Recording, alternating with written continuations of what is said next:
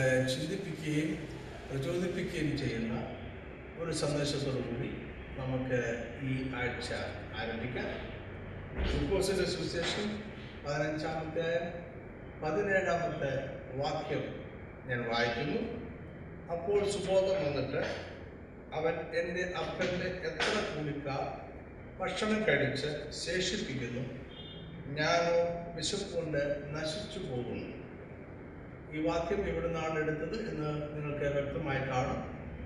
യേശുക്രിസ്തു പറഞ്ഞ പറഞ്ഞിട്ടുള്ള ഉപമകളിൽ ഏറ്റവും പ്രശസ്തമായ ഉപമയാണ് മുടിയനായ പുത്രന്റെ കഥ എന്ന് നമ്മൾ വിളിക്കുന്ന ഉപമ ആ മുടിയനായ പുത്രന്റെ കഥ എന്നതിന് ഞാൻ ഈ ആഴ്ചയിലെ ചിന്തയ്ക്ക് വേണ്ടി ഒരു ചെറിയ മാറ്റം വരുത്തുന്നു. അതിന്റെ ടൈറ്റിൽ ഞാൻ അല്പം ഒന്ന് മാറ്റുന്നു. കൂലിക്കാരുടെ കഥ എന്ന് ഞാൻ ആക്കുവാൻ ആഗ്രഹിക്കുന്നു. കൂലിക്കാരുടെ കഥ എന്ന് ഞാൻ അതിനെ മാറ്റുന്നത്. നമ്മുടെ ശ്രദ്ധ ഒരു പ്രത്യേകമായ കാര്യത്തിലേക്ക് തിരിയണം എന്ന് ഞാൻ ആഗ്രഹിക്കുന്നത് കൊണ്ടാണ്.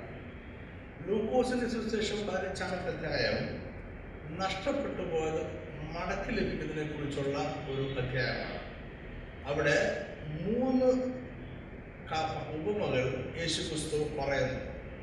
ഒന്ന് അവൻ നഷ്ടപ്പെട്ടു പോയ ഒരു ആടിന്റെ ഉപമയെ കുറിച്ച് പറയുന്നു. ഉപമ പറയുന്നു. അവൻ നഷ്ടപ്പെട്ടു പോയ ദ്രമ്യയെക്കുറിച്ച് പറയുന്നു. മൂന്നാമതായിട്ട് നഷ്ടപ്പെട്ടു പോയ ഒരു മകന്റെ ചരിത്രവും അവനോട് പറയുന്നു. സന്ദർഭം. യേശു പാപികളുടെ ഇടയിൽ കഴിയുകയും അവരോടൊപ്പം സന്തോഷിക്കുകയും ചെയ്തത് എന്തുകൊണ്ട് എന്ന് ചുറ്റു നിൽക്കുന്നവർ ചോദിച്ചപ്പോൾ അതിനുള്ള മറുപടിയാണ് യേശു നൽകുന്നത്. എന്തുകൊണ്ടാണ് താൻ മാനസാന്തരപ്പെട്ട് മടങ്ങി വരുന്ന പാപികളുമായി ചേർന്ന് സന്തോഷിക്കുന്നത് അതാണ് യേശു പറയുവാൻ ആഗ്രഹിക്കുന്നത്. സ്വർഗത്തിൽ എത്രമാത്രം സന്തോഷം ഇത്തരം അനുഭവങ്ങളിൽ ഇത്തരം സന്ദർഭങ്ങളിൽ ഉണ്ടാകും എന്നാണ് യേശു കമ്മ്യൂണിക്കേറ്റ് ചെയ്യാൻ ആഗ്രഹിക്കുന്ന അവരെ പറഞ്ഞ് പഠിപ്പിക്കുവാൻ ആഗ്രഹിക്കുന്ന സന്ദേശം. അതൊരു പാപി മാനസാന്തരപ്പെട്ട് മടങ്ങി വന്നാൽ സ്വർഗത്തിൽ എത്രമാത്രം സന്തോഷമുണ്ടാകും. ആ സന്തോഷം യേശു അനുഭവിക്കുന്നതുകൊണ്ടാണ് അവൻ അവരോടൊപ്പം സന്തോഷിക്കുകയും ആനന്ദിക്കുകയും ചെയ്യുന്നത് യേശു മൂന്ന് ഉപമയാണ് പറയുന്നത് എന്ന് ഞാൻ പറഞ്ഞല്ലോ. എന്തുകൊണ്ടാണ് യേശു മൂന്ന് ഉപമകൾ ഒരു കാര്യം പറയുവാനായി പറയുന്നത്? ഒന്ന് ഒരു പ്രധാനപ്പെട്ട മർമ്മം വിശദീകരിക്കുവാനായി ഒന്നിലധികം പ്രാവശ്യം അതിനെക്കുറിച്ച് സംസാരിക്കുന്നതും ഉപമകളിലൂടെ വിശദീകരിക്കുന്നതും യേശു ക്രിസ്തുവിന്റെ ഒരു സാധാരണ രീതിയായിരുന്നു. രണ്ടാമത് ഇവിടെ ഒരു ഉപമ പറയുന്നതിലൂടെ സ്വർഗത്തിൽ ഉണ്ടാകുന്ന വലിയ സന്തോഷം പൂർണമായും തന്റെ കേൾവിക്കാർക്ക് മനസ്സിലാകുമോ എന്ന് യേശുവിനെ സംശയം തോന്നുകൊണ്ടാകാം. അല്ലെ യേശുവിന് തൃപ്തി വരാഞ്ഞതുകൊണ്ടാകാം. മൂന്ന് ഉപമകൾ ഒരേ കാര്യം പറയുവാനായിട്ട് യേശു ഉപയോഗിച്ചിട്ടുണ്ട് ഈ മൂന്ന് ഉപകൾക്കും ചില സാമ്യമുണ്ട് ചില വ്യത്യാസങ്ങളുണ്ട്. ഒന്ന് ഒരു ഉപമ ഒരു നഷ്ടപ്പെട്ടു പോയ ദ്രമ്യയെക്കുറിച്ചാണ് അത് ജീവനില്ലാത്തതാണ് ബ്രഹ്മ. രണ്ടാമത് നഷ്ടപ്പെട്ട ഒരു ആടിനെ കുറിച്ചാണ്. അതിന് ജീവനുണ്ട് പക്ഷെ ഒരു മൃഗമാണ്. മൂന്നാമത് നഷ്ടപ്പെട്ടു പോയ ഒരു മകനാണ്. അവന് ജീവനുണ്ട് അവനെ ഒരു മനുഷ്യനാണ്. ബ്രഹ്മ മനഃപൂർവമായി ഓടിപ്പോയതല്ല. മനഃപൂർവമായി നഷ്ടപ്പെട്ടു പോയതല്ല. മനഃപൂർവമായി എന്റെ ഉടമസ്ഥയുടെ അടുപ്പിൽ നിന്നും മാറിപ്പോയതല്ല.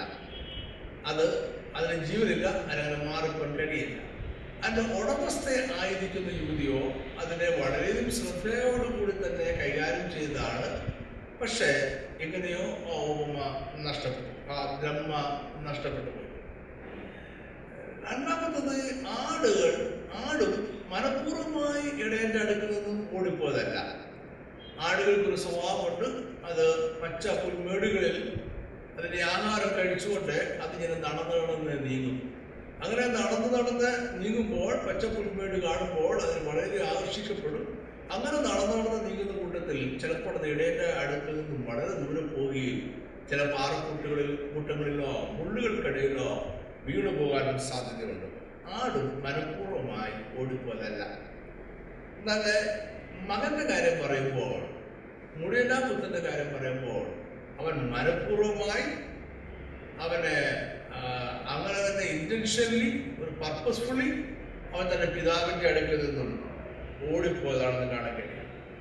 ഈ ബ്രഹ്മ ഈ ഈ യുവതി അതിന്റെ ഉടമസ്ഥയാകുന്ന യുവതി ദ്രം നഷ്ടപ്പെട്ടു പോയ ദ്രമ്മയെ അന്വേഷിച്ച് ആ വീട് മുഴുവൻ അടിച്ചു വാരി നോക്കി അതിനെ കണ്ടുപിടിക്കുകയാണ് ചെയ്തത്. കാരണം ദ്രമ്മയ്ക്ക് ഒരിക്കലും മടങ്ങി വരുവാനായിട്ട് സ്വയം മടങ്ങി വരുവാനായിട്ട് കഴിയത്തില്ല. ഈ ആടിന്റെ സ്ഥിതിയും അത് തന്നെയാണ്. ആടിന് ജീവനുണ്ടെങ്കിലും അതിനെ ആയിരിക്കുന്ന അപകടം പിടിച്ച സാഹചര്യത്തിൽ നിന്നും ഒരിക്കലും അതിനെ സ്വയം മടങ്ങി വരുവാനായിട്ട് കഴിയുന്നില്ല. അതുകൊണ്ട് ഇടയൻ അതിനെ അന്വേഷിച്ചു എന്നാൽ ഈ മകന്റെ കാര്യത്തിൽ അങ്ങനെയല്ല. അവന് മടങ്ങി വരുവാനായിട്ട് കഴിയും. അവനെ അന്വേഷിച്ചതുകൊണ്ട് പിതാവ് പോകുന്നതേയില്ല. മറിച്ച് പിതാവിന്റെ ഭവനത്തിലുള്ള അനുഗ്രഹത്തെക്കുറിച്ചും പിതാവിന്റെ ഭവനം നൽകുന്ന സംരക്ഷണത്തെക്കുറിച്ചും പിതാവിന്റെ ഭവനങ്ങളിൽ വിടുതലിനെ വിടുതലിനെക്കുറിച്ചും ഒരു സന്ദേശം പരിശുദ്ധാത്മാവ് അവരുടെ ഹൃദയത്തിൽ കൊടുക്കുക മാത്രമേ ചെയ്യുന്നുള്ളൂ. മറ്റേതിൽ പറഞ്ഞത് ദൈവരാജ്യത്തിന്റെ അനുഗ്രഹത്തെക്കുറിച്ചുള്ള ദൈവരാജ്യത്തിന്റെ സുവിശേഷം അവന്റെ ഹൃദയത്തിൽ പരിശുദ്ധാത്മാവ് നൽകുക മാത്രമേ ചെയ്യുന്നുള്ളൂ. അവനെ മടങ്ങി വരുവാനും മടങ്ങി വരാതിരിക്കുവാനുമുള്ള സ്വാതന്ത്ര്യം അവന് ഉണ്ട്. അപ്പൊ ഈ മൂന്ന് ഉപമകളിലൂടെ നമ്മൾ മനസ്സിലാക്കുന്ന കാര്യം ഈ ഉപമകൾ ഒരു ബന്ധത്തെക്കുറിച്ചാണ് പറയുന്നത്. ശരിയായ ബന്ധത്തെക്കുറിച്ച് ഉപമ ഉപമകൾ സംസാരിക്കുന്നു. നഷ്ടപ്പെട്ടു പോയ ബന്ധത്തെക്കുറിച്ച് ഉപമകൾ സംസാരിക്കുന്നു. നഷ്ടപ്പെട്ടു പോയ ബന്ധം പുനഃസ്ഥാപിക്കുന്നതിനെ കുറിച്ച് ഈ ഉപമകൾ സംസാരിക്കുന്നു. മൂന്ന് കാര്യങ്ങളാണ് ഉപമകൾ. ബന്ധങ്ങളെ ബന്ധത്തെക്കുറിച്ച് സംസാരിക്കുന്നത് നഷ്ടപ്പെട്ടു പോയ ബന്ധം. ഒന്ന് ശരിയായ ബന്ധം. രണ്ടാമത് നഷ്ടപ്പെട്ടു പോയ ബന്ധം. മൂന്നാമത് പുനഃസ്ഥാപിക്കപ്പെടുന്ന ബന്ധം. ഈ കഥയിൽ പ്രധാനമായും മൂന്ന് കഥാപാത്രങ്ങളാണുള്ളത്. ഒന്ന് പിതാവ് രണ്ടാമത് മൂത്ത മകൻ മൂന്നാമത് രണ്ടാമത്തെ മകൻ. ഈ മൂന്ന് പേരെ കൂടാതെ രണ്ട് ഗ്രൂപ്പുകൾ രണ്ട് പീപ്പിൾ ഗ്രൂപ്പുകൾ ഈ കഥക്കകത്തുണ്ട് അതിലൊന്ന് അവിടുത്തെ ദാസന്മാരാണ്. ലൂക്കോസിന് ശേഷം പതിനഞ്ചാമത്തെ ഇരുപത്തി രണ്ടാമത്തെ വാക്യത്തിൽ നമ്മൾ ഇങ്ങനെ വായിക്കുന്നു. അപ്പൻ തന്റെ ദാസന്മാരോട് വേഗം മേൽത്തരമായ അങ്കി കൊണ്ടുവന്ന് ഇവനെ ധരിപ്പിപ്പീൻ. ഇവന്റെ കൈക്ക് മോതിരവും കാലിന് ചെരുപ്പും ഇടുവീൻ എന്ന് പറയുന്നു. അവിടെ ദാസന്മാരുണ്ട്. ദാസന്മാരുണ്ട് എന്ന് മാത്രമല്ല ഈ നഷ്ടപ്പെട്ടു പോയ മകൻ മടങ്ങി വന്നത് എന്റെ സന്തോഷം ആദ്യമായി ഈ പിതാവ് പ്രഖ്യാപിക്കുന്ന അറിയിക്കുന്നത് ഈ ദാസന്മാരെയാണ്. അത് മാത്രം ഈ ദാസന്മാരുടെ അവനാണ് അവൻ അത് ആഘോഷിക്കുവാൻ ഈ മടങ്ങി വരവ് ആഘോഷിക്കുവാൻ അവൻ കൽപ്പിക്കുന്നത് നിർദ്ദേശിക്കുന്നത് ഇരുപത്തിമൂന്നാമത്തെ വാക്യത്തിൽ തടിപ്പിച്ച കാളക്കുട്ടിയെ കൊണ്ടുവന്ന് അറുപ്പീരി. നാം തിന്ന് ആനന്ദിക്കാം. എന്റെ മകൻ മരിച്ചവനായിരുന്നു. വീണ്ടും ജീവിച്ചു. കാണാതെ പോയിരുന്നു. കണ്ടുകിട്ടിയിരിക്കുന്നു എന്ന് പറഞ്ഞു. അങ്ങനെ അവർ ആനന്ദിച്ചു തുടങ്ങി. ദാസന്മാരെന്ന് പറയുമ്പോൾ ഈ പിതാവിന്റെ ഭവനത്തിലുണ്ടായിരുന്ന അടിമകളാണ്. അടിമകളോടാണ് ഈ പിതാവ് ആദ്യമായി സന്തോഷവർത്താനം പറഞ്ഞതും തിന്ന് ആനന്ദിക്കുക എന്നുള്ള ഒരു ഒരു സന്തോഷം പിതാവ് പങ്കുവെക്കുന്നത്. രണ്ടാമത്തെ മൈനർ ഗ്രൂപ്പായിട്ടുള്ള ആൾക്കാർ അവിടുത്തെ കൂലിക്കാരാണ്. കൂലിക്കാർ ആ ഭവനത്തിൽ ഏറ്റവും പ്രാധാന്യം കുറഞ്ഞ ഒരു വിഭാഗമാണ്. ലൂക്കോസ് പതിനഞ്ചാമത്തെ പതിനേഴാമത്തെ വാക്യത്തിൽ നമ്മൾ ഇങ്ങനെ വായിക്കുന്നു. അപ്പോൾ സുബോധം വന്നിട്ട് അവൻ എന്റെ അപ്പന്റെ എത്ര കൂലിക്കാർ? ഭക്ഷണം കഴിച്ച് ശേഷിപ്പിക്കുന്നു. ഞാനോ വിശപ്പ് കൊണ്ട് നശിച്ചു. കൂലിക്കാർ ആ ഭവനത്തിലെ ഏറ്റവും പ്രാധാന്യം കുറഞ്ഞ ആളുകളാണ്. അവരുടെ അവസ്ഥയെക്കുറിച്ചാണ് ഇവന് സുബോധം വന്നപ്പോൾ ഇവന് ഓർമ്മ വന്നത്. ഈ പിതാവിന്റെ ഭവനം ദൈവരാജ്യത്തിന് സാദൃശ്യമാണ്. ദൈവരാജ്യത്തിന് ഉദാഹരണമാണ്. ദൈവരാജ്യത്തിനൊരു ഒരു നിഴലാണ്. ഈ പിതാവ് ദൈവരാജ്യത്തിന്റെ രാജാവും തന്റെ മക്കളും അടിമകളും കൂലിക്കാരും അവിടുത്തെ സിറ്റിസൻസും ആണ് എന്ന് നമ്മൾ മനസ്സിലാക്കണം. എന്ന് നമ്മൾ പറയുമ്പോൾ ഒരു ഒരു ചിന്ത പെട്ടെന്ന് മനസ്സിലേക്ക് വന്നെന്നിരിക്കാം ദൈവരാജ്യം ഈ ഭൂമിയിൽ ആയിരിക്കുമ്പോൾ ആത്മീയമായി വിവിധ നിലകളിലുള്ള വ്യക്തികൾ ദൈവരാജ്യത്തിന്റെ അംഗങ്ങളായി ഉണ്ടാകുവാൻ സാധ്യത ഉണ്ട്. മകന്റെ സ്ഥാനത്തുള്ളവരും ദാസന്മാരുടെ സ്ഥാനത്തുള്ളവരും കൂലിക്കാരുടെ സ്ഥാനത്തുള്ളവരും ദൈവരാജ്യം ഈ ഭൂമിയിൽ ആയിരിക്കുന്ന സമയത്ത് ഇപ്പോഴത്തെ സാഹചര്യത്തിൽ ഇങ്ങനെ വിവിധങ്ങളായ സ്റ്റാറ്റസിലുള്ള വിവിധങ്ങളായ ആത്മീയമായ നിലയിലുള്ള ആളുകൾ ഉണ്ടാകുവാൻ സാധ്യതയുണ്ട് എന്ന് നമുക്ക് രൂപയിൽ മനസ്സിലാക്കുവാനായിട്ട് കഴിയും. ഇനി നമുക്ക് ബന്ധത്തെ കുറിച്ച് നോക്കാം. മൂത്ത മകൻ. അദ്ദേഹത്തിന്റെ മകനാണ് മൂത്ത മകനാണ്. അദ്ദേഹത്തിന്റെ സമ്പത്തിന് അദ്ദേഹം മൂത്ത മകൻ അവകാശിയാണ്. മൂത്ത മകൻ പിതാവിന്റെ ഭവനത്തിൽ തന്നെ താമസിക്കുന്നു. പിതാവിനെ ബഹുമാനിക്കുന്നു. പിതാവിനെ അനുസരിക്കുന്നു. എല്ലാ നിയമങ്ങളും പ്രമാണങ്ങളും അനുസരിച്ചാണ് മൂത്ത മകൻ അവിടെ ജീവിക്കുന്നത്. എന്നാൽ പിതാവിന്റെ ഭവനത്തിൽ ഒരു നന്മയും അവനെ അനുഭവിക്കാൻ കഴിയുന്നില്ല. അതുകൊണ്ട് ദുഃഖിതനായി ഭാരത്തോടും പ്രയാസത്തോടും അവന്റെ ജീവിതകാലം അവൻ കഴിച്ചുകൂട്ടി. രണ്ടാമത്തെ മകൻ അവന്റെ പിതാവിന്റെ നിന്ന് സമ്പത്ത് വാങ്ങിച്ചുകൊണ്ട് ഓടിപ്പോയവനാണ്. ലോകത്തിലേക്ക് ഓടിപ്പോയി അവനെ പട്ടിണിയിലും പ്രയാസത്തിലും ഭാരത്തിലും അവന് ആയിപ്പോയി. അവന്റെ ജീവിതകാലം മുഴുവൻ ദുഃഖത്തിലാണ് കഴിച്ചു കൂട്ടുന്നത് എന്നാൽ കഥ അവസാനിക്കുമ്പോൾ അവൻ പിതാവിന്റെ ഭവനത്തിലേക്ക് വന്ന് വലിയ സന്തോഷവും വലിയ ആഘോഷവും അവൻ അനുഭവിക്കുന്നതായിട്ട് കാണാൻ കഴിയും. അവനെ സന്തോഷം നിറഞ്ഞ ഒരു വ്യക്തിയായിട്ട് മാറും. അടിമകളാണെങ്കിലോ അടിമകൾ എപ്പോഴും സന്തോഷിക്കുന്ന ഒരു ഗ്രൂപ്പാണ്. അവർ സന്തോഷിക്കുകയാണ് സന്തോഷമുള്ള ഒരു ഗ്രൂപ്പാണ്. അവർക്ക് മറ്റൊന്നിനെ പറ്റി അവർക്ക് ചിന്തയില്ല. പിതാവിന്റെ ഭവനത്തിലാണ് തന്നെ ആയിരിക്കുന്നത് ഈ പിതാവ് ഒരു ഒരു നല്ല യജമാനായിരുന്നു കാണണം അതുകൊണ്ടാണല്ലോ സന്തോഷത്തിൽ പങ്കെടുക്കുവാൻ അടിമകളെ കൂടെ ഈ പിതാവ് ക്ഷണിക്കുന്നത്. മൂന്നാമത്തെ ഗ്രൂപ്പ് ആയിരിക്കുന്ന ഹയർഡ് സെർവൻസ് അല്ലെങ്കിൽ കൂലിക്കാരെന്ന് പറയുന്നത് അവരും സന്തോഷിക്കുന്ന ഒരു ഗ്രൂപ്പാണ്. അവർക്ക് സന്തോഷമുള്ള ഗ്രൂപ്പാണ്. അവർ ഡെയിലി വേജസിന് വേണ്ടി ജോലി ചെയ്യുന്ന ദിവസക്കൂലിക്ക് വേണ്ടി ജോലി ചെയ്യുന്നവരാണ്. രാവിലെ അവർ ജോലിക്ക് വരും വൈകുന്നേരം ഒരു ഭവനത്തിലേക്ക് മടങ്ങി പോകും. ഇതിൽ കൂടുതലായി പിതാവിന്റെ ഭവനവുമായി അവർക്ക് ഒരു ബന്ധവുമില്ല എന്നാൽ അവർ എത്ര നേരം പിതാവിന്റെ ഭവനത്തിലുണ്ടോ അത്രയും സമയം ആ പിതാവിന്റെ ഭവനത്തിലുള്ള അനുഗ്രഹങ്ങളും നന്മകളും അവർക്ക് അനുഭവിക്കുവാൻ കഴിയും. അവരും സന്തോഷമുള്ള ഒരു ഒരു കൂട്ടരാണെന്ന് നമുക്ക് മനസ്സിലാക്കുവാനായിട്ട് കഴിയും. അപ്പൊ ഈ രണ്ട് മക്കളും ദുഃഖിതരാണ്. ഒരു ഒരുവൻ പിതാവിന്റെ ഭവനത്തിലാണ് പാർക്കുന്നത് എല്ലാ പ്രമാണങ്ങളും നിയമങ്ങളും അനുസരിച്ചാണ് ജീവിക്കുന്നത്. പിതാവിന് കീഴ്പ്പെട്ട് ജീവിക്കുന്നു എന്നിട്ടും ദുഃഖിതനാണ്.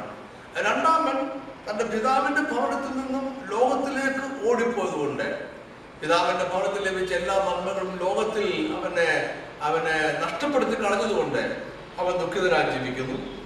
എന്നാൽ മൂന്നാമത്തെ ഗ്രൂപ്പ് എന്ന് പറയുന്ന അല്ലെങ്കിൽ ഒന്നാമത്തെ ഗ്രൂപ്പ് എന്ന് പറയുന്ന അടിമകളും രണ്ടാമത്തെ ഗ്രൂപ്പ് എന്ന് പറയുന്ന കൂലിക്കാരും അവർ കൂടി ഈ പിതാവിന്റെ ഭവനത്തിൽ ജീവിക്കുകയാണ്. അത് രസകരമായ ഒരു കാര്യമാണ്. നമ്മൾ ചിന്തിക്കുന്ന രസകരമായ കാര്യമാണ്. അപ്പോൾ ഒന്നാമത്തെ മകൻ എന്താ സംഭവിച്ചത്? തന്റെ പിതാവിന്റെ ഭവനത്തിൽ താനായിരുന്നു എല്ലാ നിയമങ്ങളും താൻ അനുസരിക്കുന്നുണ്ട്. എന്നാൽ തന്റെ പിതാവിന്റെ ഭവനത്തിൽ നിന്ന് ലഭിച്ച അദ്ദേഹത്തിന് ന്യായമായി ലഭിച്ചുകൊണ്ടിരുന്ന നന്മകളെയും അനുഗ്രഹങ്ങളെയും അദ്ദേഹം ബോധപൂർവം റിജക്റ്റ് ചെയ്യുകയാണ് ചെയ്തത്. തനിക്ക് വേണ്ട. തനത് തനത് ആസ്വദിക്കുവാൻ അനുഭവിക്കുവാൻ താൻ തയ്യാറാകുന്നില്ല. താൻ ബോധപൂർവം റിജക്റ്റ് ചെയ്തുകൊണ്ടേയിരുന്നു.